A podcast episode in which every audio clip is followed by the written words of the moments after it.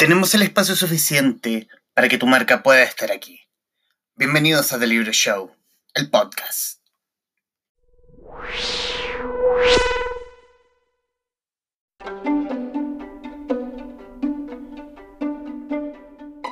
Bueno, eh, les doy la más cordial bienvenida. Hoy día no, nos cambiamos de formato porque creo que es una ocasión que lo amerita, porque estamos ya en un nuevo Día Mundial del Libro, uno muy especial porque durante la con cuarentena, con virus acechando el mundo, eh, nos hace replantearnos la labor, sobre todo la labor editorial y la labor de industria del libro, que ha sido en estos tiempos tan complicados. Primero veníamos de una...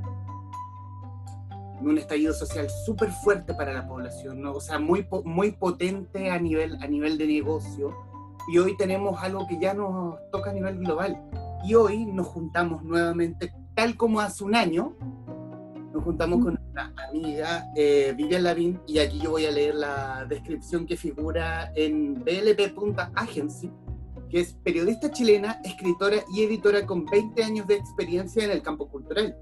Conduce el premiado programa literario y radial Vuela las Plumas, autora de cuatro libros de entrevistas de, a escritores y artistas chilenos y latinoamericanos, miembro del jurado del Premio Iberoamericano de Narrativa Manuel Rojas en dos mil dieciséis, miembro del Comité de Recomendación de las Bibliotecas Públicas de Chile, miembro del Observatorio del Libro y la Lectura, y también ha sido reconocida por prestigiosas instituciones como la Sociedad Chilena de Escritores de Chile, oh, fue un poquito redundante eso, y la Academia Chilena de la Lengua, entre otras. Ahora sí, Vivian Lavín, tal como hace un año nos juntamos en una fecha tan especial, bienvenida a este Traficantes en Cuarentena.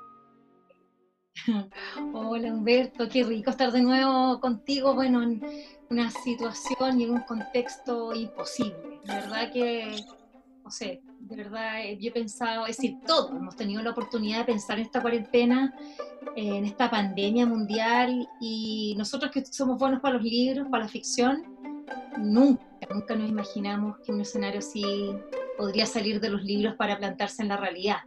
Eh, por eso creo que, bueno, te agradezco el hecho de, de poder conversar, porque hoy día tenemos como, nuestras vidas están totalmente separadas, lo que uno es dentro de la casa, que es la vida real, podríamos decir, y hoy día tenemos una vida virtual, que es esta, ¿no? La que estamos teniendo a través del trabajo, a través de reuniones, pero todo es así, todo es, todo es virtual lo demás.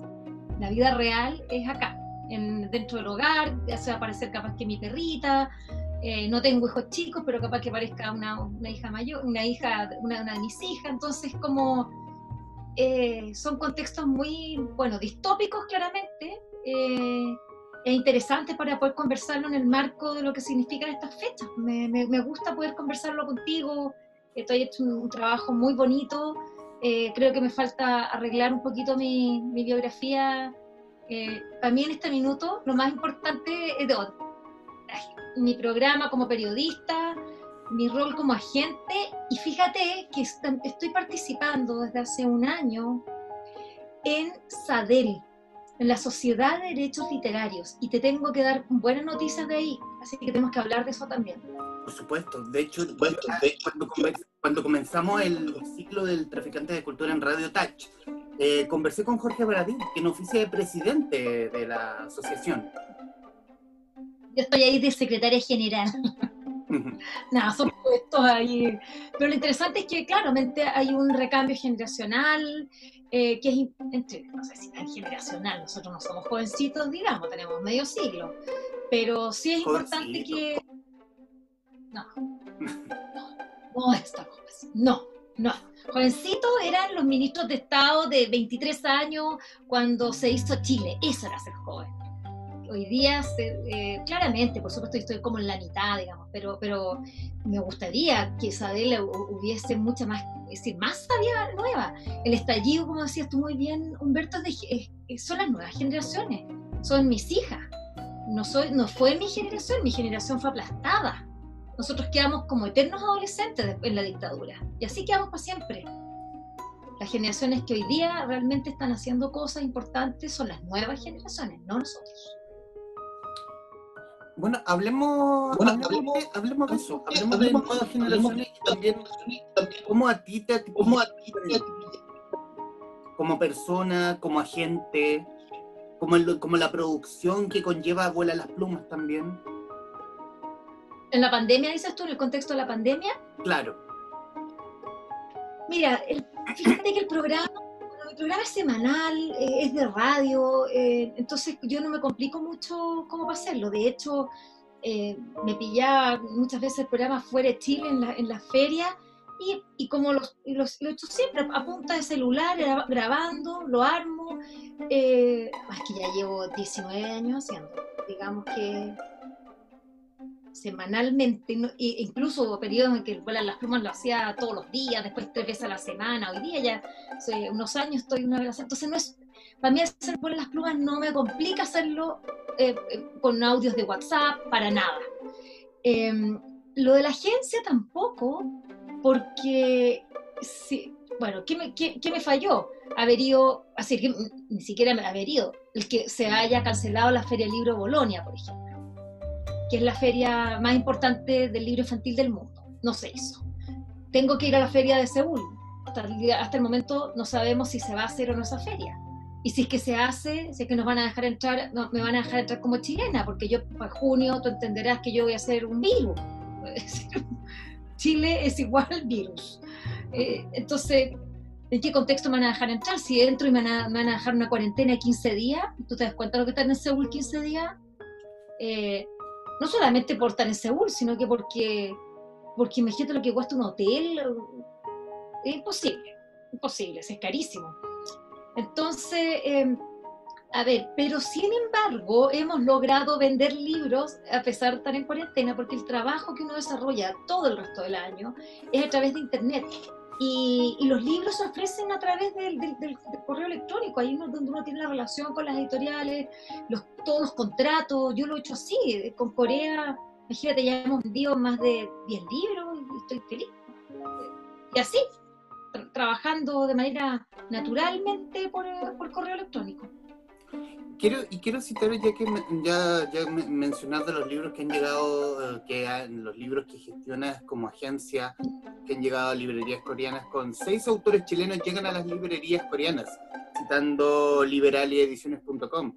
Eh, Luisa Rivera, Jocelyn Pérez, Paulina, Paulina Leighton, Macarena Morales, Carlos Reyes y Rodrigo Lieta son los autores cuyos libros ingresan a uno de los mercados editoriales más exigentes del mundo.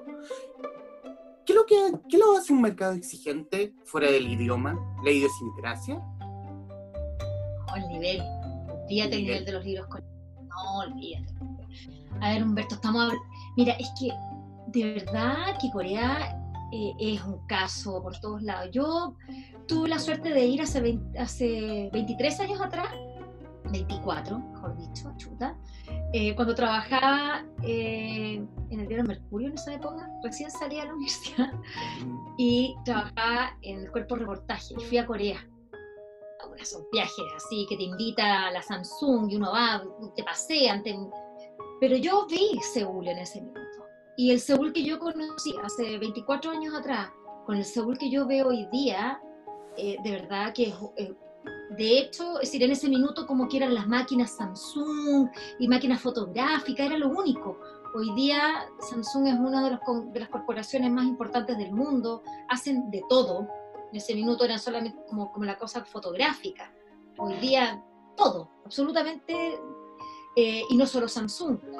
Entonces, yo fui como, el, como te decía, hace veinticuatro años, pero antes de eso... Eh, para poner en contexto las cosas y para resumirlo, porque de verdad que es como para hablar mucho, uno tiene que pensar que en el año mil novecientos cincuenta, hasta el cincuenta y tres, se produjo una, la guerra de Corea. Y esa guerra que para nosotros, que nosotros las despachamos en, en, en la universidad y en el colegio, así en una plana, tutu, guerra de Corea. Eh, entonces, por la, por, por, por la cosa del, del mundo bipolar, eh, eh, China ataca, en definitiva... Corea es la demostración de, de cómo queda dividido el mundo. Muro, Corea del Norte, eh, influencia china, pum, a la, a Corea del Sur, influencia estadounidense. Lo que le pasó a los coreanos del sur, que es, lo, que es lo que nosotros sabemos, porque el otro todavía ignoramos cómo están verdaderamente, es que esa gente terminó, terminó de... Es decir, hay una sopa de perro, que es tradicional ya dentro de la comida coreana, porque comían perro. Es el hambre... ¿Cómo me lo explicó mi socio Martin Moon, con el que estamos haciendo todo esto? Porque esto no se hace solita, no es que yo sea tan inteligente, porque logré un socio coreano, y los coreanos son, son bastante... Eh, digamos, difíciles, porque, porque eh, son cautos con, con, eh, con el mundo latinoamericano, porque somos, tenemos fama, ya sabemos de qué, no somos muy serios para los negocios, y ellos le creen a los estadounidenses. Eso para ellos es símbolo de lo que es bueno.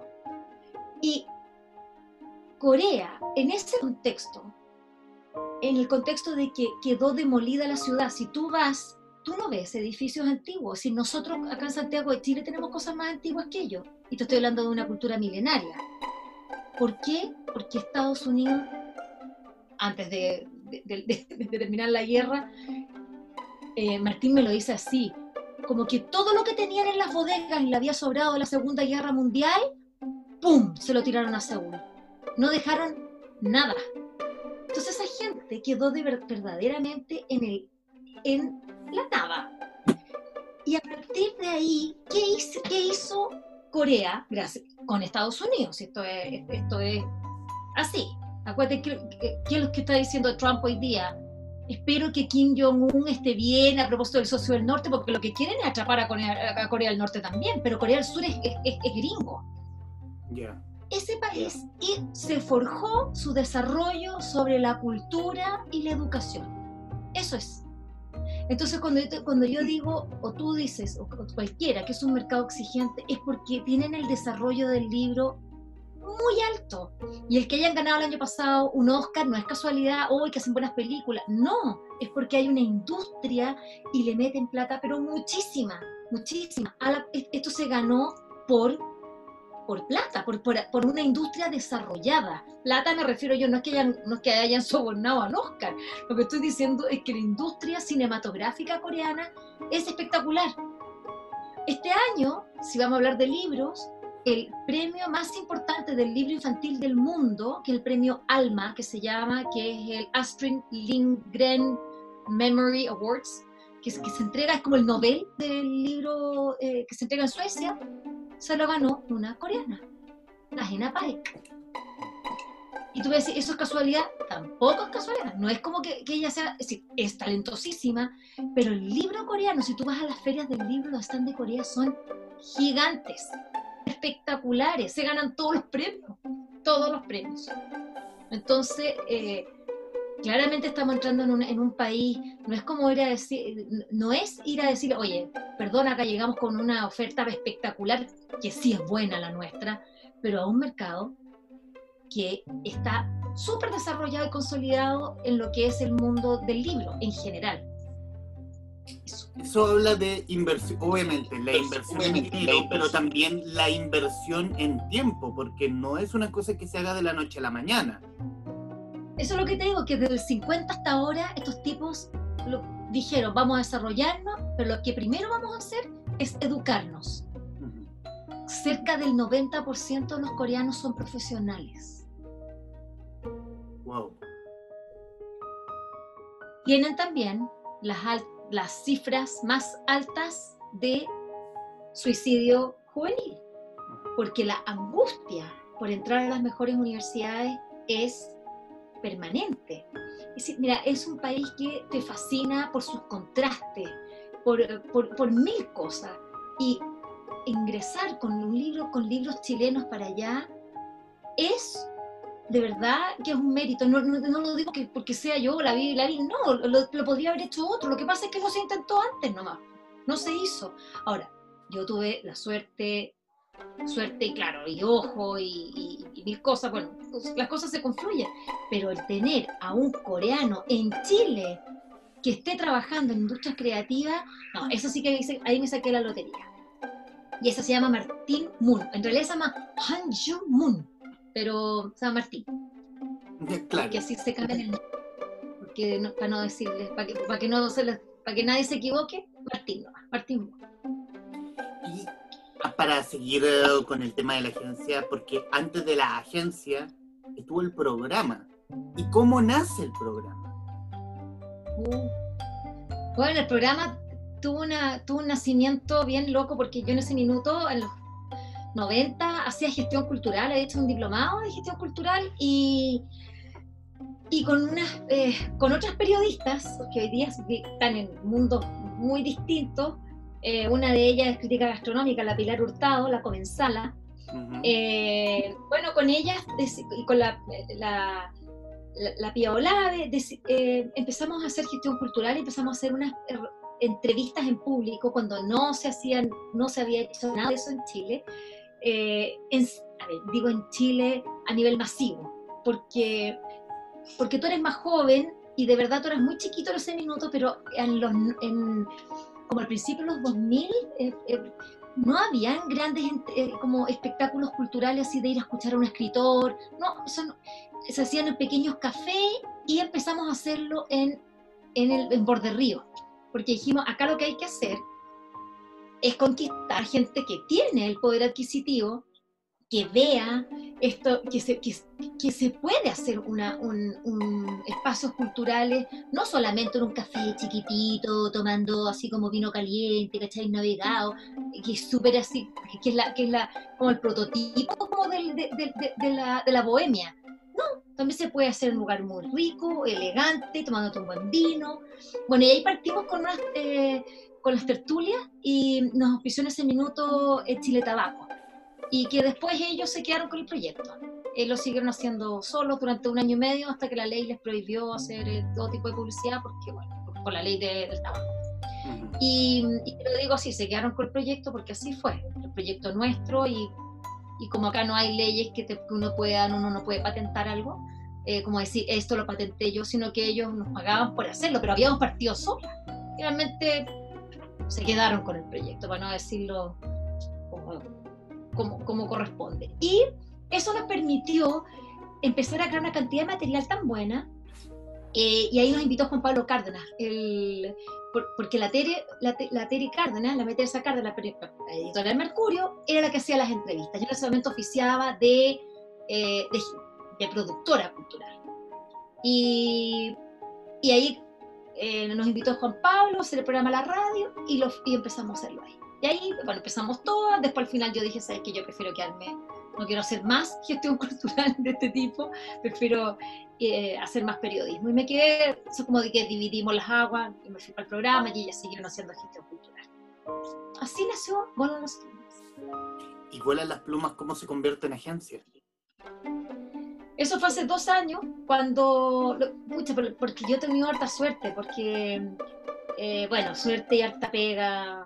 Eh, Humberto, de verdad que todo cuesta, todo cuesta harto. De repente uno ve las caras y uno dice, ay, pero eh, se, cualquier persona se debe imaginar, así, ay, pero ella, la, no sé, la cara de botella, ¿me entendió? No, que, como que todo le sale fácil. No, no, me saco la mugre, porque soy de chica, ¿me entendí? Por, por, te, por temperamento, así batea, eh, y como, como súper esforzada. Eh, y la suerte, claro, cuando uno se esfuerza tanto las cosas te van saliendo. Y cuando dije, periodismo no puedo vivir, es casi imposible. Imagínate, traté de hacer mi programa en televisión, no resultó, porque lo hice, me gané el fondo. Después pedí plata de nuevo para hacerlo por el fondo, no me lo dieron. Olvídate de buscar empresas para... Teniendo un marido publicista, Humberto, y quienes están escuchando...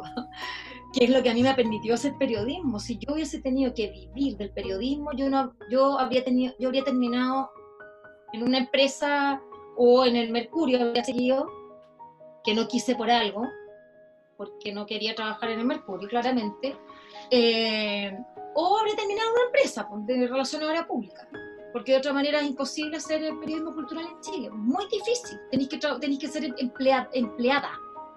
No puede ser, eh, no, no puede ser independiente. Entonces, eh, con la suerte de haber ido a muchas ferias del libro, de conocer la cadena del libro, de contar con eh, Liberalia, para mí fue esencial, y no digo Liberalia, es la Berta Concha, una persona de carne y hueso que, que me apoyó en mi programa de, desde hace ya más de doce años, y...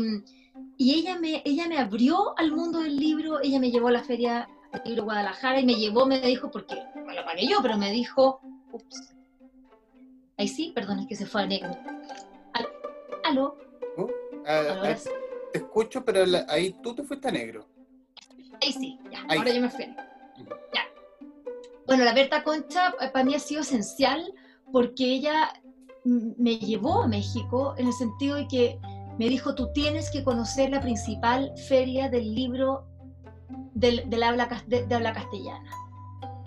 Y ahí yo empecé a entender cómo se mueve el mundo del libro.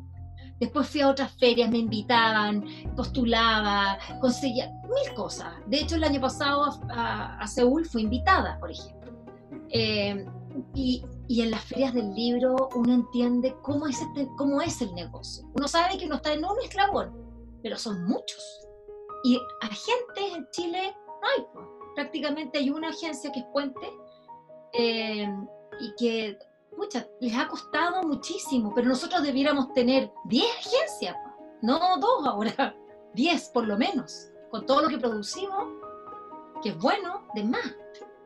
Pero no entendemos lo que es la, el desarrollo de la industria, porque nuestra industria, a diferencia de la coreana, ellos tienen una...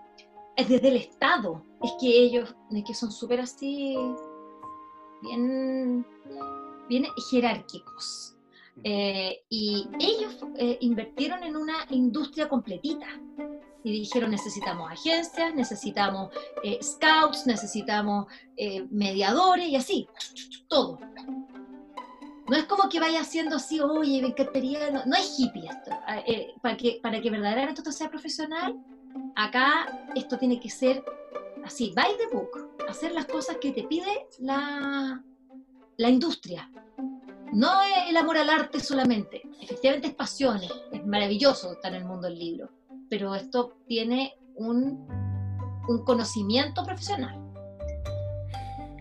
Si lo, si, lo, si lo lleváramos como en un lenguaje fácil para quienes están viendo y para que puedan entender la labor de la gente, es como eres, eres como el representante, eres como el representante del jugador de fútbol de alguna forma, el que es capaz de mover... El, el que es capaz de mover esta mina de oro que puede ser en un mercado como puede ser el, el portugués o el mismo coreano. Sí, es un manager. Uh-huh. Lo que pasa, claro, es exactamente lo mismo. La diferencia es que las cifras son otras, eh, y efectivamente, mira, la, la, la figura clásica del agente literario es la Carmen Balcells, que ella fue la que creó todo el boom del boom latinoamericano en Barcelona en los setenta, con Vargas Llosa, con Gabo, eh, José Donoso. Ella fue la que, ella, y ella le dio una vuelta a lo que es, es ser agente literario. Y bueno, hoy día eso ya está absolutamente, está muy desarrollado. Yo soy una hormiguita cantora, así chiquitita, eh, y efectivamente lo que uno hace es, en este caso yo represento a algunas personas que son autores, como por ejemplo, a, de, desde, desde ilustradores, como, a ver, como por ejemplo al Coté Carvajal. Claro. Ahí lo represento, claro, como, como autor, como... Él, él es más, no, no, no es tan ilustrador, que sí lo es, pero él es más colorista. Eh, coautores como la Daniela Viviani, eh, como Andrés Montero, como Marcelo Simonetti, eh, y también a editoriales como Liberalia Ediciones, Pehuen, uf, Claraboya, Una Casa de Cartón. A ver, acá tengo, eh, y voy, voy recorriendo. Mira, Ula, Uya Books, tengo, entonces porque, eh, lo, porque lo que yo quiero es, como que quiero un mercado bien complicado, que no nos conoce a nosotros. Si yo digo, es que yo represento a Ernesto Garrat, que sí lo represento.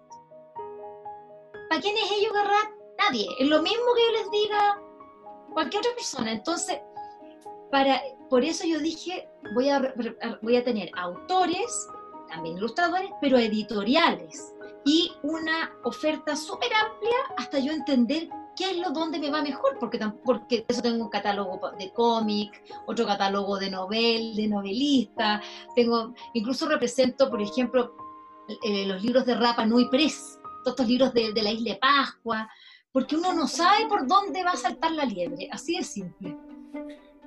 Y, y ahí como la labor literaria, los autores que están a ti, tú vas a ellos, porque llevo, llevo muy poco, digamos, en este mundo y lo he conocido más entrevistando a autores. Y algunos, y algunos eh, con el respeto que me merecen algunas editoriales que probablemente estén viendo el programa, algunos autores están en la absoluta indefensión cuando ya tienen el libro en mano. Mira, es que justamente, mira, mira cómo damos vuelta, porque vamos a volver todo el rato lo mismo, que es la profesionalización de esto. Porque nosotros acá en Chile tenemos como la... Eso es lo que yo pienso, no sé si tú coincidirás conmigo, pero tengo como la sensación de que la gente quiere, cree que ya con, con el solo hecho de querer ser escritor eh, y ya escribir algo, eres escritor. Pero ser escritor es una profesión, es un oficio, un oficio que implica un trabajo diario. Diario significa, aunque tú trabajes de ocho a seis de la tarde, significa que vas a trabajar de diez a doce todos los días. Pero además significa entender cómo se mueve esto y cómo es un contrato, qué implica un contrato, qué es lo que yo, qué es lo que estoy firmando cuando le estoy dando a la editorial mi, eh, mi, mi, mi manuscrito, qué le estoy dando. Entonces muchas editoriales chilenas, como es común, pero ya no tanto, es que en los contratos dice ya, tu libro, yo, yo te voy, a, yo, yo, eh, yo te voy a, a imprimir tu libro y te voy a dar el diez por ciento, que es lo que se da a los autores, y, pero, pero, pero, eh, yo, tú me das derechos para todo el mundo, para que yo pueda hacer con esto películas, eh, radioteatro, ebooks, y incluso, eh, y no te estoy... exagerando, porque es todavía un contrato que usa una de las multinacionales y que en varias oportunidades, oye, por favor, quitan esa frase. E incluso que el libro puede ser adaptado a los formatos existentes y por existir. ¿Tú te das cuenta? ¿Ya? ¿Por, por ¿Para ex... qué me estoy... Y por existir. Entonces, es como, a ver. Entonces, ahí yo les, cuando les pregunto a ellos, ¿ustedes qué le están comprando al autor? Porque yo estoy del lado del autor. ¿Qué le están comprando? ¿La idea o el manuscrito? ¿El libro? No, no, el, el libro. Ya, esto que tú vas a convertir en libro. Pero no, si de repente sucede que van a hacer un, no sé, un cómic, fíjate. No puedes, eso es otro, es otro formato, es otro lenguaje. Y si hacen una película o una serie, no, no entra. Entonces, y los editores han tenido, han, han dicho sí, por realidad, pero porque otros se hacen los tontos, porque, porque verdaderamente quieren tenerlo todo, pero no, pero tampoco, tampoco tienen la capacidad de desarrollar es, esas posibilidades, porque Chile está en la protohistoria, no así Corea. Volvamos a Corea. Entonces, en Corea, el libro... Se, la industria editorial se junta así con la industria del entretenimiento. Entonces, libros que han sido muy famosos inmediatamente pasan a formato telenovela, a formato película, algún formato audiovisual. Cambia, se traspasa. Como también una buena película, ¡pum!, rápidamente, libro. Pero eso es parte de la, de la mecánica de la industria. Cuestión que acá para que pase... Uh. Así como me lo cuentas, y si yo fuera una editorial grande, para mí la figura de la gente es bastante incómoda para poder hacer claro. tratos con el autor. Sí, claro. Obvio, pues somos la piedra en el zapato, porque le estamos viendo los ojos al autor y diciéndole, a ver, a ver, a ver, a ver, ¿y qué pasa con los, con los pagos de los derechos? Porque eso, o sea, ¿no? Por contrato tiene que decir, y los pagos, los derechos van a ser a veces dos veces al año, una vez al año, y, y y ahí tenemos que hacernos un mea culpa tremendo, tremendo nosotros como industria, que hemos sido muy, yo digo hemos, porque esto es aceptado, eh, nosotros como periodistas, y ahí me cambio, eh, muchas veces damos por hecho que un editor sí paga a sus autores, y no, no es lo común. Humberto, no es que sea que sean los eh, eh, como las excepciones, es que lo común es que no se paguen los derechos de autor. Y hablemos de derechos de autor. Y hablemos de derechos de autor. Hablemos, hablemos de SADEL. Hablemos, hablemos de SADEL. Para, y, claro. para quienes, y para quienes nos están viendo, ¿qué es SADEL? Es una sociedad de, sociedad de derechos literarios. Uh-huh. Esta es una institución que nació hace más de, de doce años, no es tan, no es tan antigua, al alero de la S C D, porque estas tienen un nombre que ahora se me olvidó específicamente del nombre jurídico, pero esta, estas tienen una, eh, eh, son sociedades de personas como asociación. Bueno, la cosa es que lo que se dedican estas sociedades como corporaciones es a apoyar a algún gremio, y la S C D dio durante ya más de diez años, acogió pagándole, ya, nosotros le vamos a pagar al abogado para que, y hacemos las reuniones, de hecho, en la S C D, ahí todavía, ni siquiera todavía tenemos oficina propia, porque hasta hace, hasta hace un año, ninguna institución pagaba por el uso de los derechos de autor que hacía. Hoy día que estamos en esta pandemia y donde ha salido libro gratis, libro esto, oye, ojo, ¿eh? es, es, hoy día el tema del derecho de autor es muy importante, es el libro y el derecho de autor, así se llama este día, no es el día del libro solamente, y del derecho de autor. Entonces, lo que finalmente logró SADEL después de muchos años, pero tuvo que haber una sentencia judicial condenatoria contra una universidad en este país, el hecho de una sentencia de varios cientos de millones de pesos, que por supuesto fue reducida, porque al final fue, ok, fueron condenados, páguennos, sí, pero no todo, que ya, porque páguennos el diez por ciento de esa deudot, de ese condenota, pero con tal de que ahora vamos a firmar un convenio, y ustedes anualmente nos van a pagar por todos los derechos que usan de manera gratuita en sus intranets. Porque todas las universidades, todas estas que lucran y las que no lucran, y las que todo, todas estas universidades le dan a los alumnos un código para que, entonces, lectura del curso, toda la lista. Y esos libros lo que han hecho es pescarlo, digitalizarlo, y los pongo así porque es como, entre, como fotocopia, los escanean y después ¡pum!, los suben a sus intranets. Y los usan gratis, no pagan a nadie. Eso es lo que hacen. Y dentro de las cosas tremendas es que hay abogados especializados en derecho de autor que se dedican justamente a defender a estas universidades y su derecho a hacer libre uso del derecho de autor, digámoslo así. Oficinas prestigiosas que se dedican a ¿qué? A defender a esas universidades y tratar de que no paguen nada por el derecho de autor. Menos mal que después de esta sentencia condenatoria se logró aceptar por parte de las universidades, y varias ya tenemos con, con, convenio, la Universidad Católica, eh, con la Universidad del Desarrollo que acabamos de tener, la Universidad Santo Tomás, que fue una de las condenadas. Y finalmente esos pagos se van, a, se van a poder repartir un poquito tiempo más entre los autores asociados a SADEL. Porque los que no están asociados no se les puede pagar, que es la listita. ¿Y cómo, y, y cómo juega el pago de, de, de estos derechos de autor? Porque, haciendo memoria, no, ahí, en el Instagram, en el Instagram de SADEL, la institución mm. adelantó pagos. Va a adelantar, todavía no. Sí, eh, no, no va a ser fácil, porque ahí hay que... Eh, mira, no es fácil porque...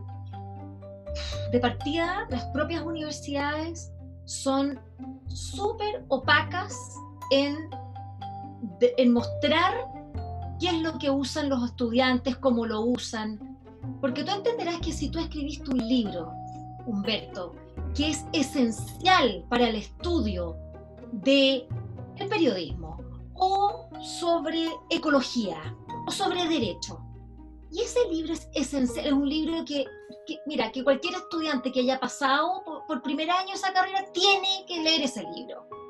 Bueno, ese libro es muy distinto si está ahí y, lo, y es de consulta a el caso que te estoy diciendo, de que eres un superautor. Te están leyendo cuántos estudiantes. Imagínate que un libro que sea, eh, no sé, piensa en autores como, como Mulián, como, como Gabriel Salazar en historia, eh, como, eh, eh, a ver, en, en, en ciencia, eh, un, um, mira, cualquiera, los, un, un, un Massa. Claudio Naranjo, Claudio Naranjo. Todos. Es que, es, que, es que son todas las áreas del saber, donde hay un libro, y cómo entonces pruebas cuántos alumnos lo leyeron. Entonces ahí, hay que, ahí se empiezan a hacer unas fórmulas matemáticas, y guarismos y eh, algoritmos, finalmente, que se va a llegar a una cifra en la que se va a repartir primero a todos un porcentaje, por igual, así como una plana, a todos les va a llegar algo, aunque sea poquito, y después va a ir como lo, lo, los que tienen, los que son más leídos, y, y que ya se prueba que son más leídos, porque te insisto, no es un problema de SADEL, si acá lo difícil es lograr que las universidades transparenten los datos, porque ellas se sienten, en, están en la impunidad, da lo mismo que no dan la información. Y esto yo lo puedo decir así libremente porque soy periodista, porque claro, eh, eh, pero ¿quién se atreve a decir esas cosas? No cualquiera que es profesor de universitario. Imagínate, uh-huh. Soy profesora universitaria y yo estoy diciendo esto contra las universidades. Al otro día ya tengo mi finiquito, pero no soy profesora universitaria, así que importa nada. Lo digo, pero las universidades son tremendamente opacas. Nos ha costado que nos digan porque la... El cálculo de lo que pagan es sobre la base de los alumnos matriculados. Hasta el día de hoy hay universidades que dicen, mmm, el cálculo lo vamos a tener como eh, en junio, de los alumnos matriculados de marzo, en junio. ¿No te parece que un poquito, como que se demora para hacer la suma? Claro, claro, claro. Recor- recordaba, recordaba la conversación que tuve con Jorge Bradín y respecto de lo, de lo mismo. Eh, respecto de, oh, de alguna forma, que la gente tome en serio la labor del escritor, porque no es un hobby, es un trabajo. Y, y, y hacía el ejemplo mismo de un escritor X que fue invitado a una municipalidad en el sur, chiquita, pero que decían, sabes que no tengo cómo pagarte, y, y de alguna forma creen que es la labor de él venirse por sus costos. Bueno, ¿para qué te digo, amigo? A ti y a mí, como periodista, es decir, yo ya me cansé de presentar libros gratis. Me cansé. Te pasan el libro y es como, ya, oye, preséntame este libro. Sería, pucha, sería súper bueno que presentar. Y más o menos que es un honor para nosotros presentarlo. Tenés que leerte el libro, fin de semana. Así lo libramos. Tu tiempo, preparar la entrevista, ir, el tiempo. Todo, todo, todo eso. Presentar el libro y después, pero ni, ni siquiera ni usan en un. No. Y eso sé que ya lo viví tantos años, que hoy día yo digo, ¿sabes qué? No. No, no, no. A menos que el autor sea muy amigo. Pero es que eso es ningunear al, period, al, al presentador, sobre todo los periodistas. Porque cuando tú eres de repente colega, es distinto, te das cuenta, tú no vives de eso. Si eres colega de autor en, haciendo clases, no sé, académico. Pero los periodistas de esto vivimos.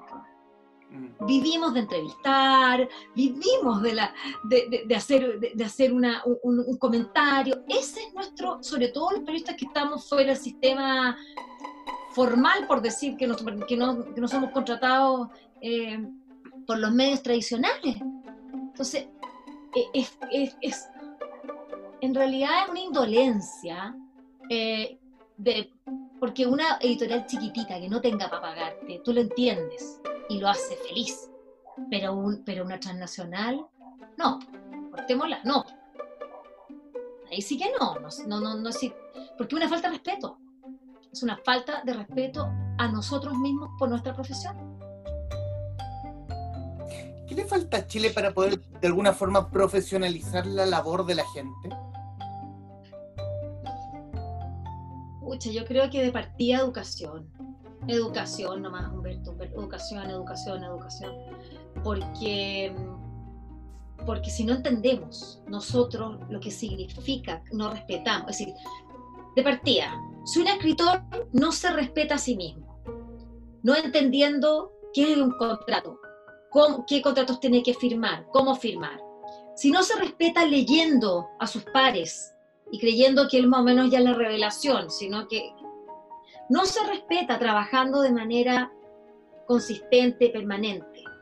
Si un editor no respeta luego al autor pagándole los derechos de manera sacrosanta, como están estipulados en un instrumento legal, que es el contrato. Si luego las librerías no le pagan a las editoriales, no las respetan, no les pagan en, en, en, en, puntualmente, O, o, o libreros que sabemos, personas, personajes famosos en el, en, en el a, a ver, con mala fama me refiero yo, que han quebrado sus librerías y dejando endeudados a medio mercado editorial. Y es como, ups, quebré. ¿Cómo que ups, quebraste? Y los libros, entrégame los libros entonces. No, ni siquiera. Si no, ¿ve dónde vamos? Ya vamos, vamos a la librería. Si el distribuidor no paga al, al, al, al, al, al editorial puntualmente, no es transparente, esto es una cadena. Esto no es así como... Entonces, la educación en lo que significan los oficios editoriales yo creo que es central. Por eso yo hice el programa, es el de el Vuela las Plumas que hice en el trece C, que se transmite, hoy ahora lo están transmitiendo en T V U. Uh-huh. Es de la cadena del libro, y que no la toqué toda, pero la idea era esa. ¿Cuáles son, quiénes son los mediadores? ¿Cómo lo hacen? ¿Qué es un distribuidor? En ese momento no, no había no había agente, así que, pero hoy día ya podría hacerlo de un agente. Pero acá lo que no tenemos es conocimiento. ¿Qué es un editor? ¿Qué es un editor de estilo? ¿Qué, es un, qué rol juega un traductor? Que es esencial, eh, pero que es importantísimo. Tampoco sabemos mucho. Ah, traductor, que entretenido, como que sabe el idioma, y ahí nos quedamos. Pero, eh, pero esto tiene que ver con que somos un, un país muy deprivado culturalmente. Estas conversaciones que yo tengo contigo, porque estamos hablando entre periodistas en un programa de libro, ¿pero tú crees que yo la hablo con alguien así en la vida normal? A nadie le interesa. Oye, ¿qué así? A gente, ¡oh, qué chete! ¡Ay, lo pasá, te pasáis viajando! Punto. Oye, entonces, y se acabó, punto. Punto, aparte. Como, punto, uy, qué pelado. Ya, no, no, al tiro, no, sé que se acabó, ya, listo. Sigamos, no interesa nada. Oye, pero porque no tenemos una, una conciencia de lo que significa el libro, el rol que cumple. Entonces, si tú me preguntáis, Corea en ese sentido es un ejemplo, pero espectacular. Pero para eso necesitas, primero, una sociedad que camina así. Prácticamente, es decir, todo, bueno, ellos estudian dictadura hasta, igual que nosotros, ochenta y tanto. Eh, pero, pero ellos tienen una, una obediencia innata a la autoridad. Y nosotros, es innato el rechazar todo lo que venga de donde sea. Ah, no, es que este, este, y entonces los vamos a motejar. Ay, que cacha, ay, no cacha nada, y ese, uh, ya listo, nadie... ¿Quién en este país dice, oye, esta persona verdaderamente sabe? Nadie.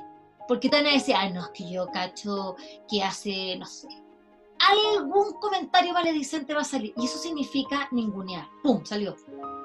Cambio los coreanos, lo que hicieron. Con... Ahora, tampoco estoy diciendo que son sean santos. Yo te estoy hablando de una, parte, de una forma de ellos de ver las cosas y de hacerlas, es que son obedientes nomás. Y el Estado dijo, una institución me lo estoy hablando todo de perdón, pero imagínate solamente esto. El año pasado, cuando yo estuve en la Feria Libro de Seúl, había una tensión tremenda entre los editores y el organismo que regula todo el sistema, el sistema editorial, que se llama K P I P A, pero es como una, es como un ProChile, como un Corfo, como un, como un Fondo del Libro, todo junto. Y están los editores, la Cámara, que hace la feria. Y esta entidad, que es estatal, le dijo a los editores, oye, pero ustedes no me van a hacer, no me van a poner los libros más baratos en la feria. ¿Cómo que no? Obvio que sí, pues si son nuestros libros, primero tenemos que pagar la feria. ¿Cómo hacemos, cómo, cómo hacemos que la gente venga? Por eso compra libro librería, o sea, porque ellos tienen precio fijo al libro. No, no, no, no, no me, usted vende al mismo precio de librería, porque en, en Corea, precio único. Y, y ahí, bueno, la gente iba, pagaba por la entrada e iba a la feria. Pero no, pero no había oferta. Ni una oferta, porque no podían venderlo ni un peso más barato que, que en librería. Y es difícil, ¿eh? Pero y así todo... Complicado. Pero y así todo, trabajan, siguen haciéndolo. Entonces ellos dijeron, vamos a dar la vuelta, vamos a hacer como una feria de fomento lector. Mira, en definitiva, ahí hay una, hay una obediencia. El Estado regula, pero es un Estado claramente neoliberal, que tiene, pero neoliberal con, con, con un aporte y un fomento a la creación y a, a, las, a, los, a todos los eslabones tan importantes que en definitiva tú decís, imagínate que el mismo, ellos mismos forman editores. Ellos tienen una escuela de editores. Este mismo orga, eh, organismo. Qué loco. Qué loco, qué loco. Qué loco. Eh, qué loco. Eh, y ya que me, me, y mencionaba, que mencionaba, mencionaba, mencionaba, mencionaba, aquí en Chile la insigne fue, yo creo que sigue siendo, a pesar de que no se haga ya por lo menos una desde el año pasado, Filsa. Por supuesto.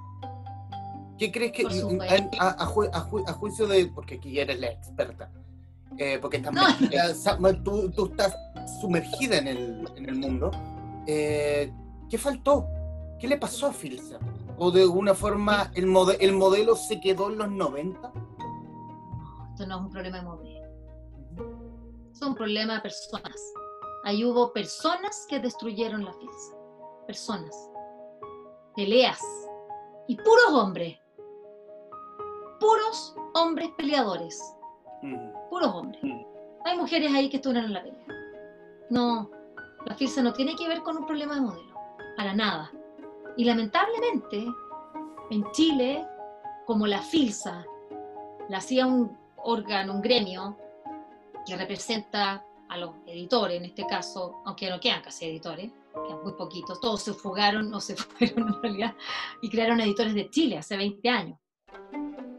Por eso, así, así, antes era la Cámara, la única, que es la que hizo la Filsa, la, imagínate, la, la Feria del Parque Forestal, después se empezó a llamar Feria del, del Libro, y bueno, es que ahí hay mucha agua que corre, pero en gran, a grandes rasgos, la Filsa, que si bien la hacía la Cámara del Libro, eh, que era un gremio que agrupaba a, edito- a todos los editores, a todos, a todos, a, y a la edición chilena, no a, lo, no a los extranjeros, después llegaron las grandes a, y se metieron en la Filsa, pero primero eran puras chilenas, a libreros, a distribuidores, porque es, es de hartos gremios, pero los editores de Chile, los, la edición chilena se fue, y quedaron tres o cuatro editoriales chilenas y las grandes, las transnacionales, en la Cámara. Y todos se fueron y formaron Editores de Chile, que nació con un nombre mucho más largo.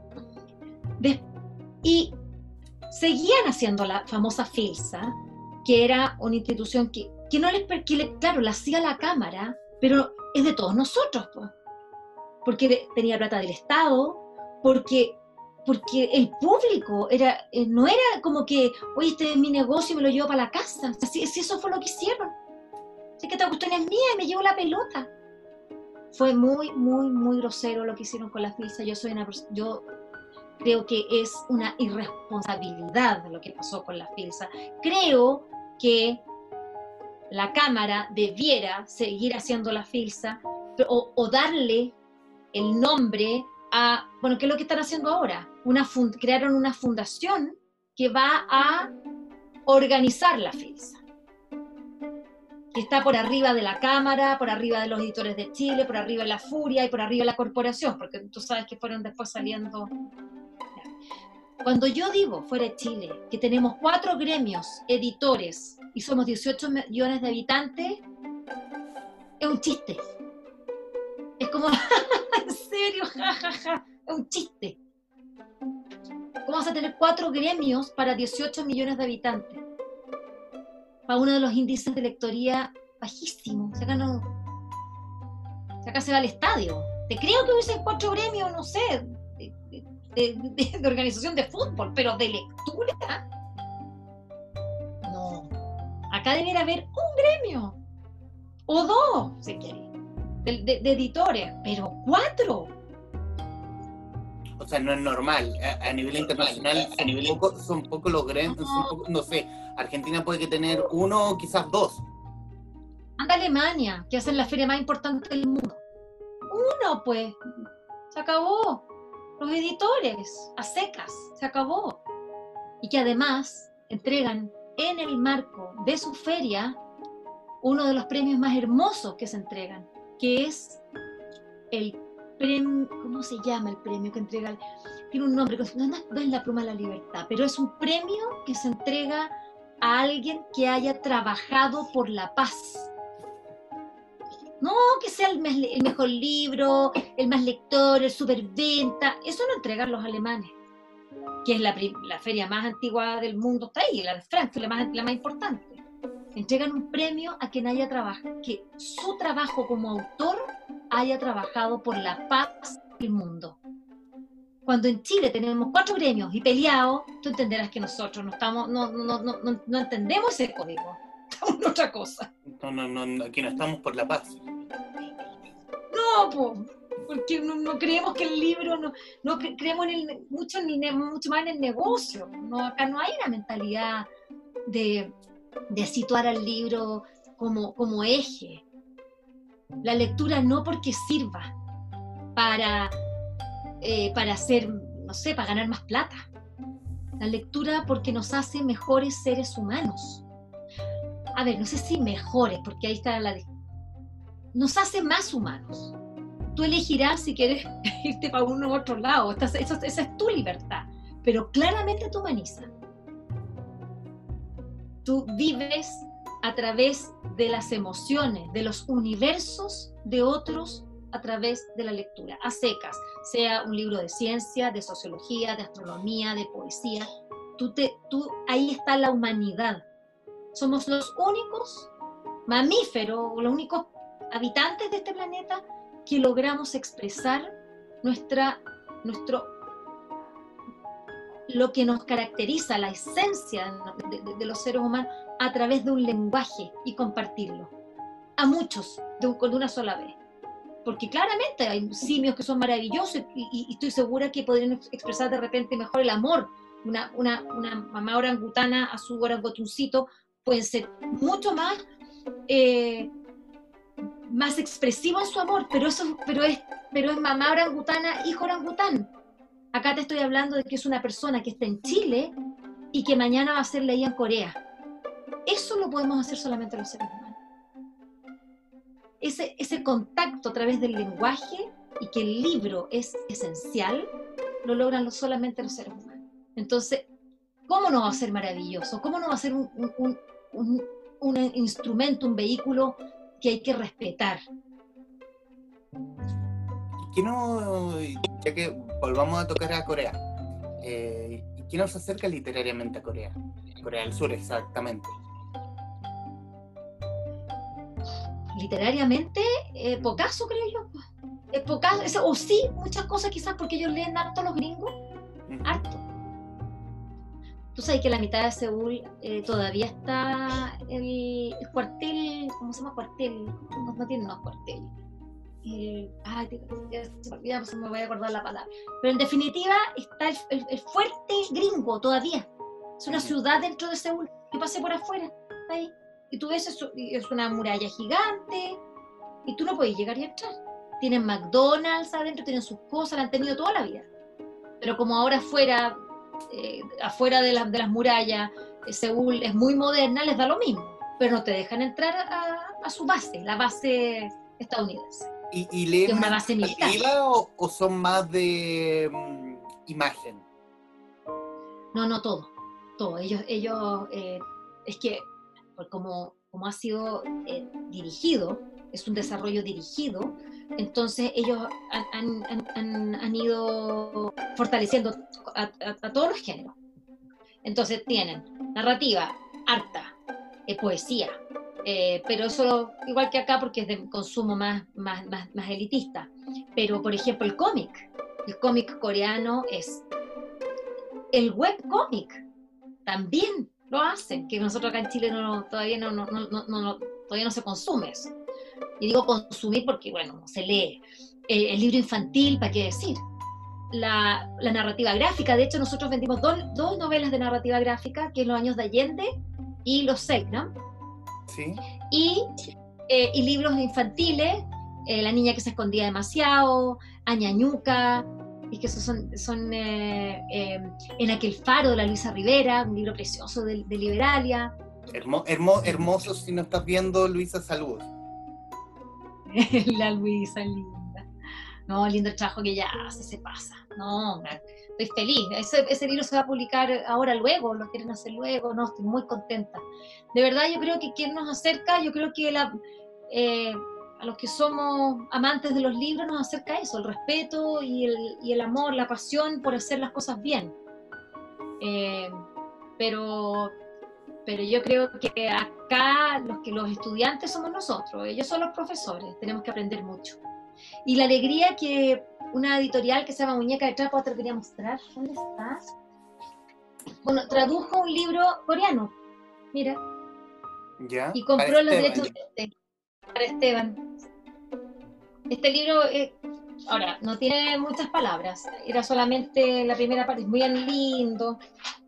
Esta era la parte en coreano, tenía letra, lo demás es sin palabras, un, un hermoso libro.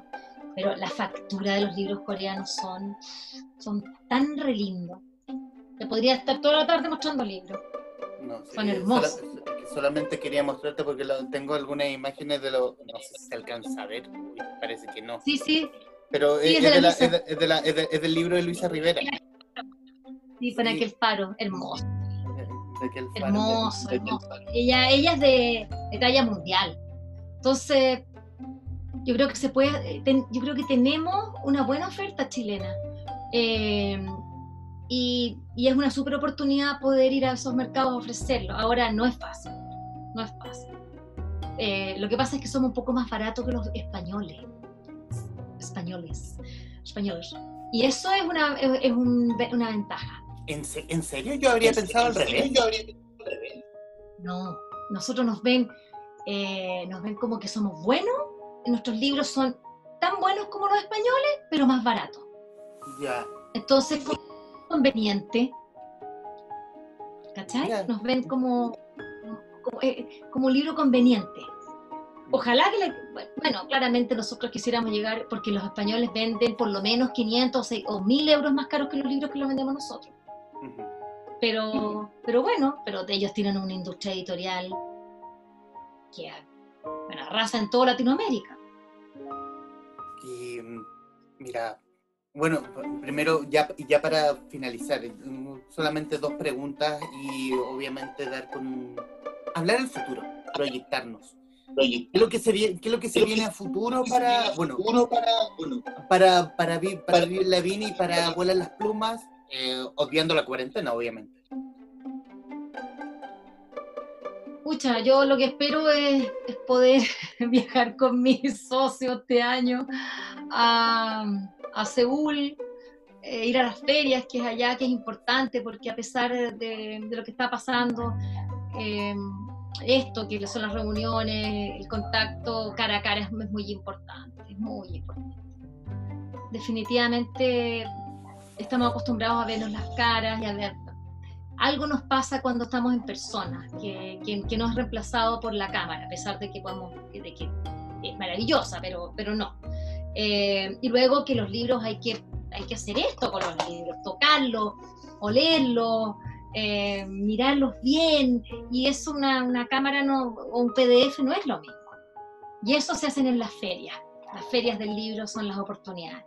¿Qué se viene eso? Pues poder ir, ojalá, este año, eh, y poder encontrarnos con, con, con los editores eh, coreanos, también ojalá poder ir a China, porque Corea es un supermercado, pero, pero, pero la, la guinda, la torta, China. Obvio, ese es el mercado, el que uno quiere llegar. Eh, y, y, y Martín habla chino, así que estoy feliz. Fantástico. Bueno, ya para finalizar, agradecerte estos minutos, Vivian, porque la, la entrevi la, esta entrevista de alguna forma iba a ser en los estudios de Radio Tach, pero la contingencia nos obligó a mutar el formato. Pero igualmente estamos acá, eh, no un abrazo, pero sí un codazo virtual. No, igual te lo doy a ti, total. Así, así, una, un abrazo psicológico.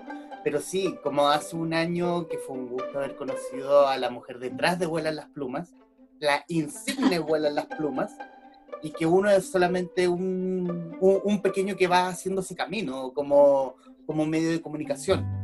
Y ya para, como un detallito, ya que estamos en el Día Mundial del Libro y los Derechos de Autor, eh, ¿qué es para Vivian Lavín el libro? Eh...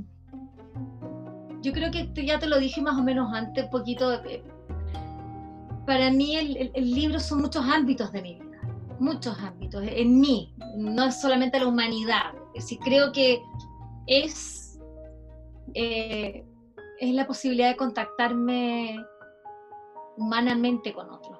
Sabes que nos dijimos a propósito, y, y claro, miré justo, eh, estoy releyendo un viejo que leía novelas de amor del Lucho Sepúlveda, a quien recordamos, eh, que falleció, y también no quiero dejar de mencionar la Marta Blanco, acá también tengo otro libro de ella, eh, porque, a quienes tuve la suerte ambos de conocer en distintas eh, eh, instancias, eh, y el libro es eso, es decir, hace que los, los autores son inmortales, eh, y nos permite...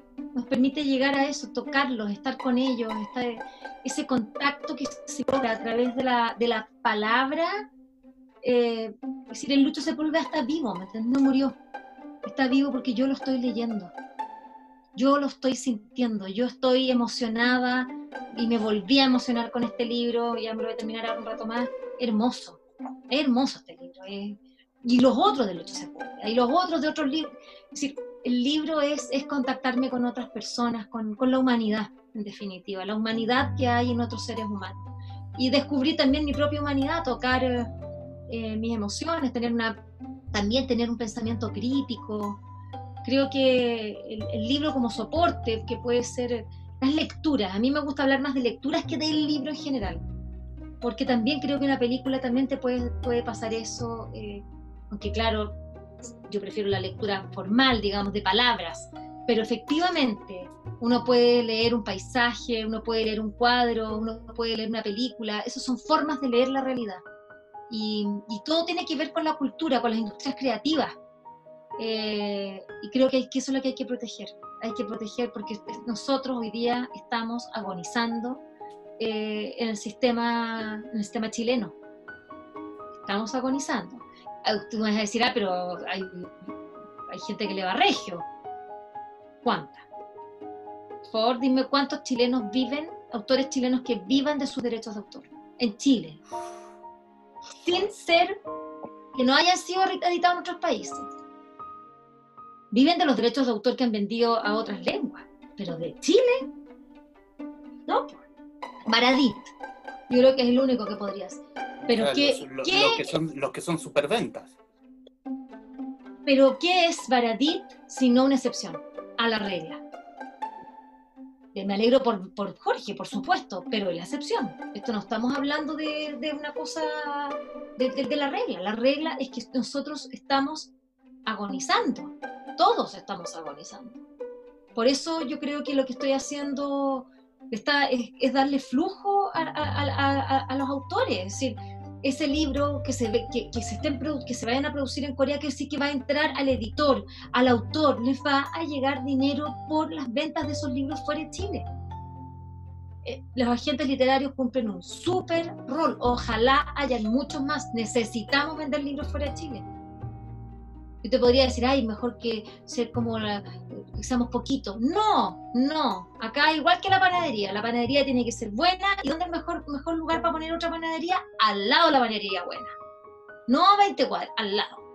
Y así deberíamos tener nosotros sembrados de librería. Y no de farmacia, ni de farmacia en realidad, y banco. Lo que deberíamos tener es librerías, librerías, donde nos juntemos, como tú, lo como haces tu programa, que yo admiro tanto el trabajo que has hecho, Humberto, tanto, tanto, porque de verdad sé que lo has hecho, pero con tanto sacrificio, eh, la gente, de, de, qué sé yo, los rollos que se pasan, de que más o menos que te pagarán millones para hacer esto. Uno sabe la precariedad, uno sabe que, que uno está cansado, que realmente uno dice, chuta, leerme este libraco, entrevistar, estoy cansado, me pagan más o menos. Pero hay algo que nos, que nos, o sea, es que te pagan a veces, porque la mayoría de las veces la cuestión uno la hace, uno lo hace por amor al arte, pero, pero eso no puede ser así, es porque, porque tiene que ser una industria, es decir, no es que esté mal que lo hagas gratis o por, por amor, eh, está bien que tú quieres, que tengas mucho amor, pero una cosa es el amor que tienes por la lectura y otra cosa es el trabajo que tú desarrollas por los libros en Chile. Y ese trabajo tiene que ser recompensado. Y por supuesto que quiero que le vaya súper bien a, a tu programa, a la Radio Tach que está, que, que está creyendo en, este, en, en, en, en ti. Es decir, todo eso tiene que pasar, pero, pero, pero, pero claramente son tiempos súper duros, muy difíciles. Así que, fuerza. Vivian Lavín de Vuela las Plumas en conversación con este Traficante en Cuarentena. Vivian, muchísimas gracias. Gracias a ti, gracias a ti, perdona la lata, hablo tanto, perdón. No, estuvo muy interesante esta conversación. Para que, y quienes nos están viendo, gracias, y pueden volver a, a revisar esta conversación en el canal de YouTube de Radio Tach. Y nos vemos a la próxima. Tach, me gustó el nombre. Chao. Tremendo. ¿Qué es?